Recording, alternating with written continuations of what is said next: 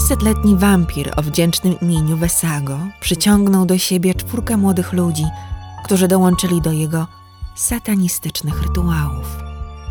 Nie, nie opowiem wam historii w stylu powieści Anne Rice. Przed wami Roderick Justin Farrell, szesnastolatek, który za swoje zbrodnie trafił do celi śmierci.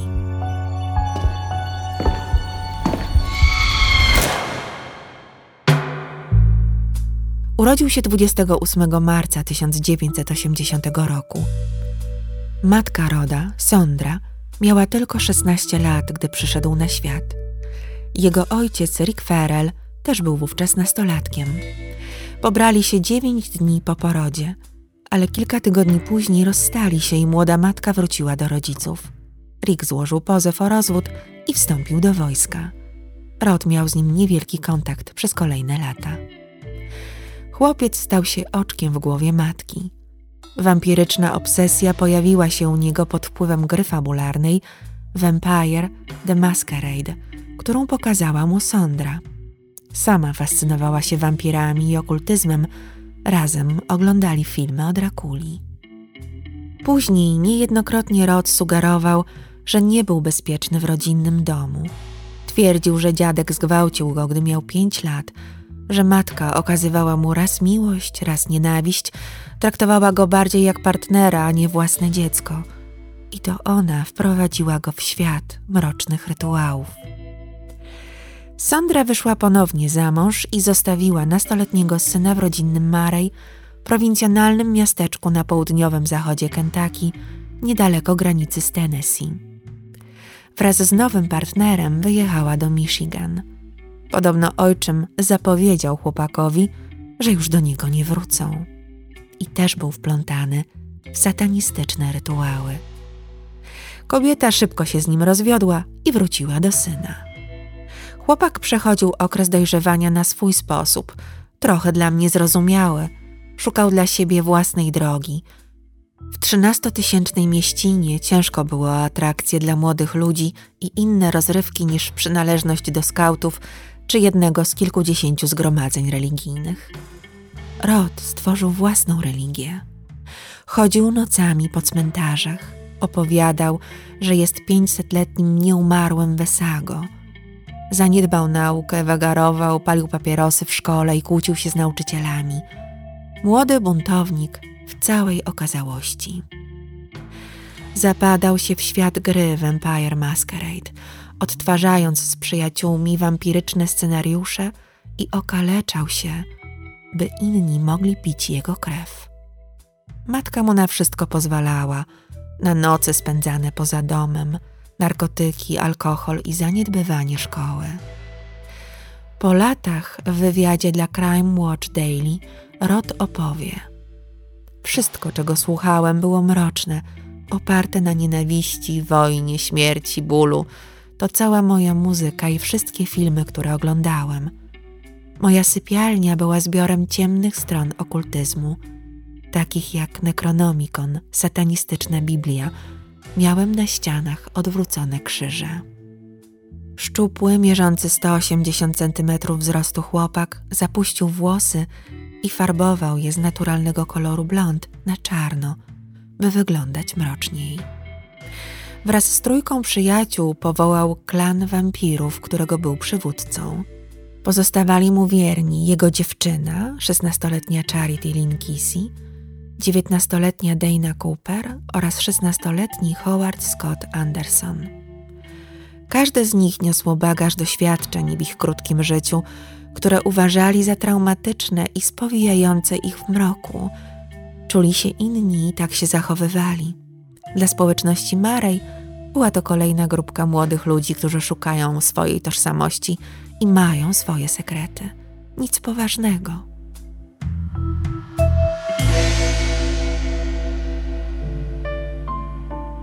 Wiosną 1996 roku Rod Ferrell skontaktował się z 15-letnią Heather Wendorf. Poznał ją rok wcześniej, gdy mieszkał przez chwilę z ojcem w Eustis na Florydzie. Chciał ją wprowadzić do swojego klanu. Heather podczas ich rozmowy określiła rodzinny dom jako piekło. Prosiła, żeby zabrał ją ze sobą. Sugerowała, że ojciec wyrządzał jej krzywdę, a matka nie robiła nic, aby to powstrzymać. Cały klan pojechał uratować Heather. W nocy z 22 na 23 listopada 1996 roku Rod, Charity, Howard i Dana wyjechali z rodzinnego Murray w Kentucky i udali się do Justice. Tam Rod spotkał się ze znajomą Audrey Presson. Powiedział jej, że przyjechał na Florydę na krótko, dokończyć pewne sprawy. Młodzi buntownicy początkowo planowali tylko ukraść samochód rodziców Heather i odjechać wraz z nią do Marej, a potem do Nowego Orleanu. Dziewczyna powiedziała, że kluczyki do Forda Explorera znajdują się w sypialni rodziców. Zanim jednak udali się do domu Wendorfów, Rod pragnął wprowadzić dziewczynę w swój kult. Nastąpiło to wieczorem na lokalnym cmentarzu. Przywódca klanu i nowicjuszka nacięli nawzajem swoją skórę i pili krew. Wspomogli się garścią pigułek, by inicjacja dotarła na wyższe poziomy świadomości, jakim się wydawało. Potem podjechali pod dom Wendorfów. Dziewczyny odjechały, a Rod i Howard zostali na podjeździe. Mieli się dostać do środka przez garaż, który Heather specjalnie zostawiła otwarty. Nastolatkowie uzbrojeni byli w kije. Rodowi wydawało się, że powinni mieć coś groźniejszego niż patyki. W garażu dostrzegł siekierę, ale uznał, że jest zbyt trywialna. Piła mechaniczna była za głośna, za to ciężki łom wydawał mu się idealny. Weszli do domu i wyrwali ze ściany kabel od telefonu stacjonarnego. 49-letni Richard Wendorf, ojciec Heather, spał na kanapie w salonie. Jego żona, 54-letnia Naoma Ruth, brała prysznic. Richard nie usłyszał intruzów, którzy zaczęli szukać sypialni, by zabrać z niej kluczyki do auta. Nie mogli jej znaleźć. Wściekły Rod wrócił do salonu, a w ślad za nim Howard. Ferrell zamachnął się łomem i uderzył śpiącego. Zrobił to ponad dwadzieścia razy. Anderson stał sparaliżowany, patrząc w szoku, jak jego kolega rozbija na miazgę głowę i klatkę piersiową mężczyzny. Rozjuszony i zakrwawiony Rod zaczął tańczyć, gdy do pomieszczenia weszła Naoma, matka Heather. Miała na sobie niebieski szlafrok, a w ręku trzymała filiżankę z gorącą kawą. Wejdźcie na chwilę w jej ciało i zobaczcie oczyma przerażonej kobiety dwóch młodych mężczyzn, z których jeden, długowłosy, powalany krwią, złomem w ręku zamierza się na nią.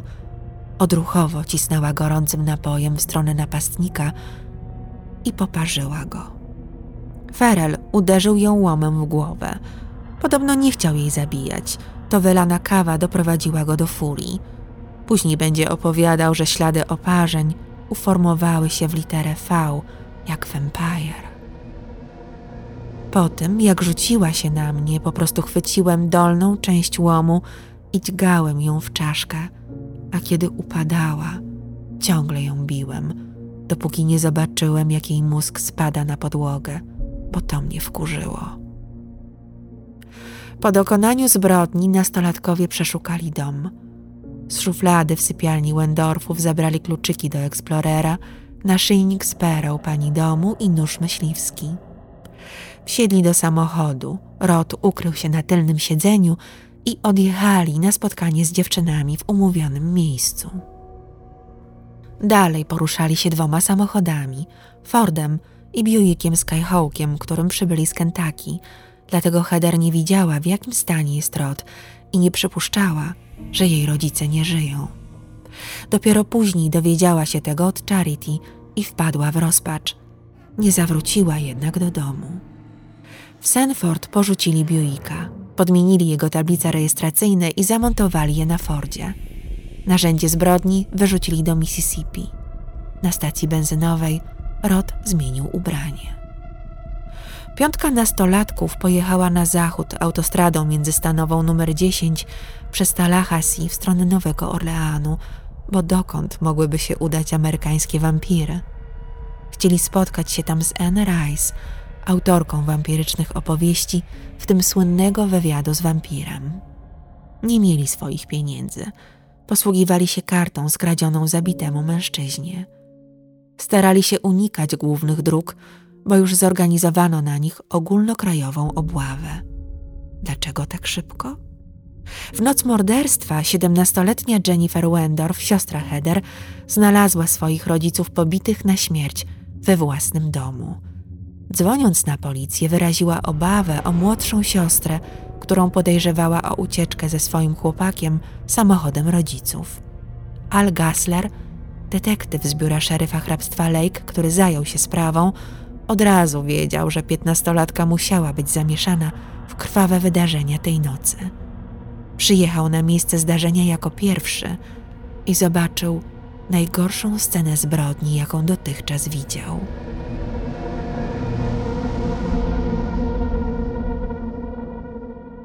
Klan wampirów wpadł, bo potrzebował więcej pieniędzy.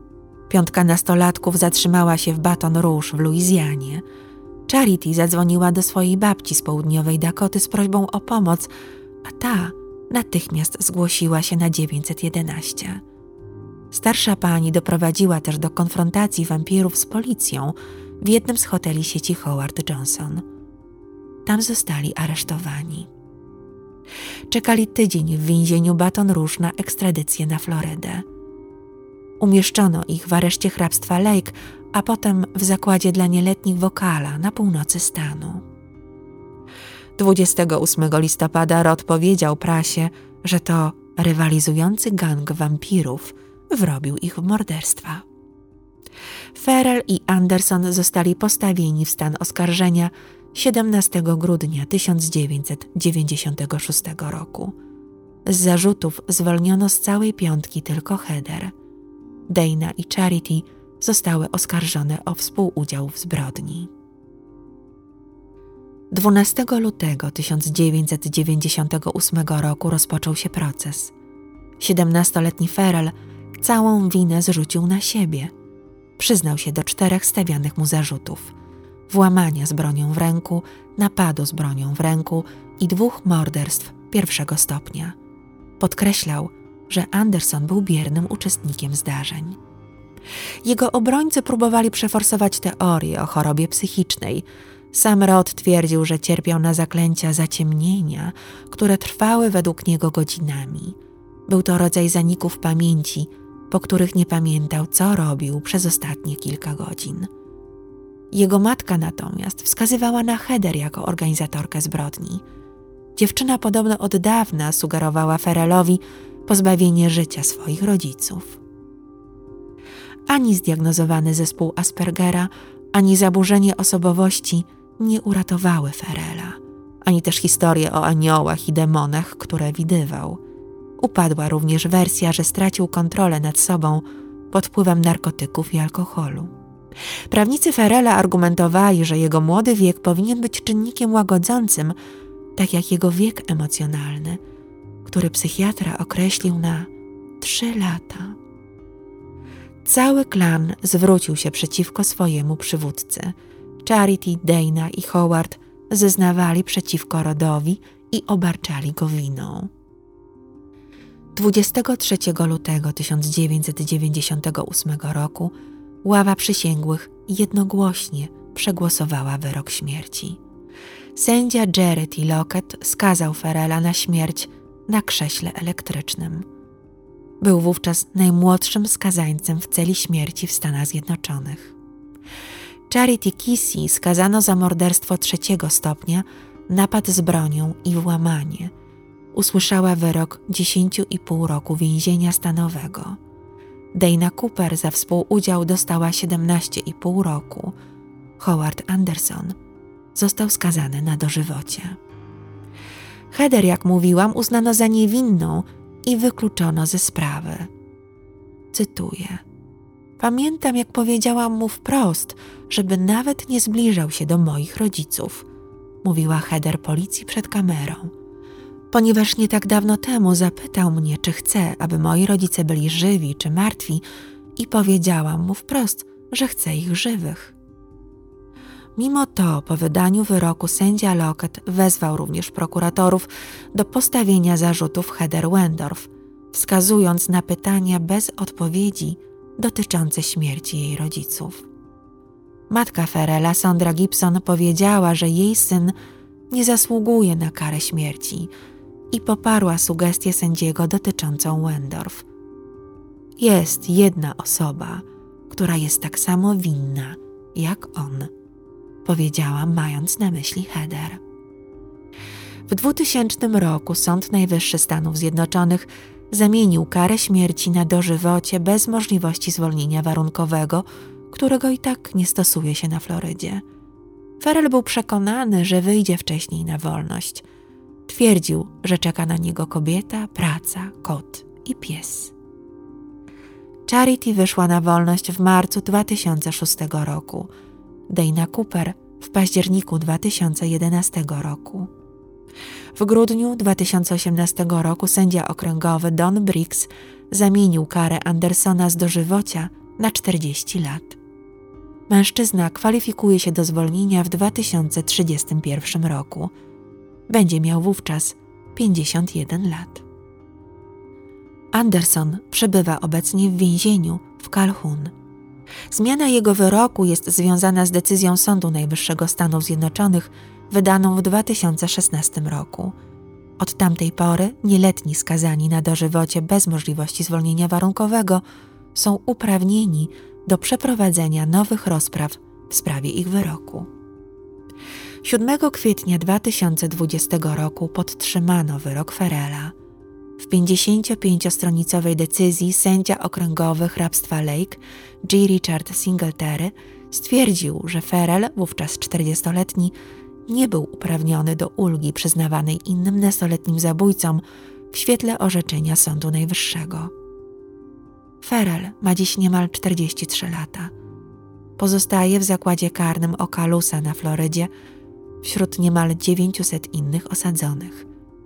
Nigdy nie wyraził skruchy wobec rodziny zamordowanych. Departament Więziennictwa Florydy podaje jego przydomki więzienne: hrabia, hrabia Dracula, Wesago Ferel. Heather Wendorf zmieniła nazwisko i zaczęła nowe życie. Zgodnie ze swoim życzeniem pozbyła się rodziców cudzymi rękami. Czy była winna? Po latach w wywiadzie dla Crime Watch Daily Rod Ferrell powiedział, że Heather zapytała go: Gdybym poprosiła, zabiłbyś moich rodziców? Pomyślał wtedy, że to tylko żart. Nie każdy domorosły krwiopijca zostaje mordercą. Gdy miałam sześć lat, też wierzyłam, że jestem wampirem. Szybko z tego wyrosłam. Czy aby na pewno wyrosłam, skoro opowiadam wam różne makabryczne historie? Źródła, z których korzystałam, to materiały Departamentu Więziennictwa Florydy, Court TV, Huffington Post i Orlando Sentinel oraz wywiady z Ferelem dostępne na YouTubie. O Ferelu dowiedziałam się oglądając zdjęcia kolekcji murderabiliów Jessica M. z Indiany. Wśród różnych dokumentów i artefaktów trafiłam na naszyjnik i pierścionek, które Charity przekazała w dowód miłości Ferelowi w dzień ich aresztowania. Biżuterię sprzedała na aukcji matka mordercy.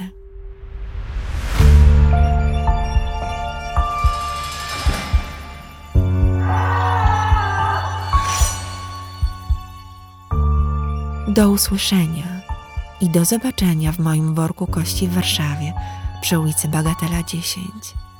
Renata z worka kości.